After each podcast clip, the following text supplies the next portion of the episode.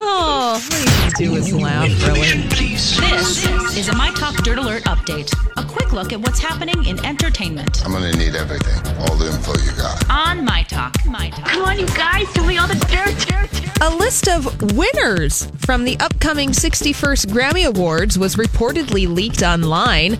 The list shows that fan favorite Greta Van Fleet might lose out to Beyonce's proteges Chloe and Halle in the Best New Artist category. This list also predicts that the top awards will be given to Lady Gaga and Cardi B. Now, a spokesperson for the Recording Academy tells Complex Magazine there's no legitimacy to this list. Grammy Awards results are not shared even with the Recording Academy staff members until the day of the Grammy Awards ceremony, which, by the way, is on Sunday, February 10th, airing on CBS starting at 7 o'clock. think Someone's Susie- trying to stir the pot. No, someone's trying to get people to remember the Grammys are coming up, and don't forget to tune in. Isn't that so true? It's so sad because you got to just let the Super Bowl happen That's yes, one week at a time. one week at a time. Everybody, Let us savor the football, Right. and then we can get to the performances, at the Grammys.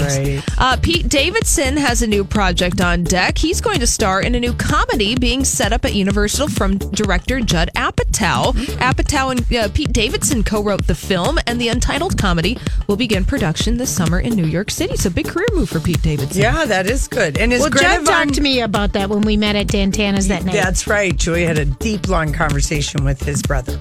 with his br- with Judd Apatow's brother. Yes, and that was the picture we sent out and tried to pretend get a Judd Apatow gate going. But it was his 'Cause he brother. looked vaguely like him, but without hair. Well, well, you're going to say something about Greta Van Fleet. Oh, are they performing at the Grammys? Uh, they might be. Oh, I hope they do. That would be a really great audience for them. More people should would get to know who they are. That is true. Well, This so I- is that band that sounds like Led Zeppelin. Oh, the yeah, yeah, yeah, 19 year old the with one his that you twin told me brothers, about. the Yeah. 22 year old I saw him on SNL. yes, yes, with the little fringe. I wasn't hip to it first. I, you know, it took a while. I'm But behind. now you're here. No, I'm, now I know you're I'm here and hip to it.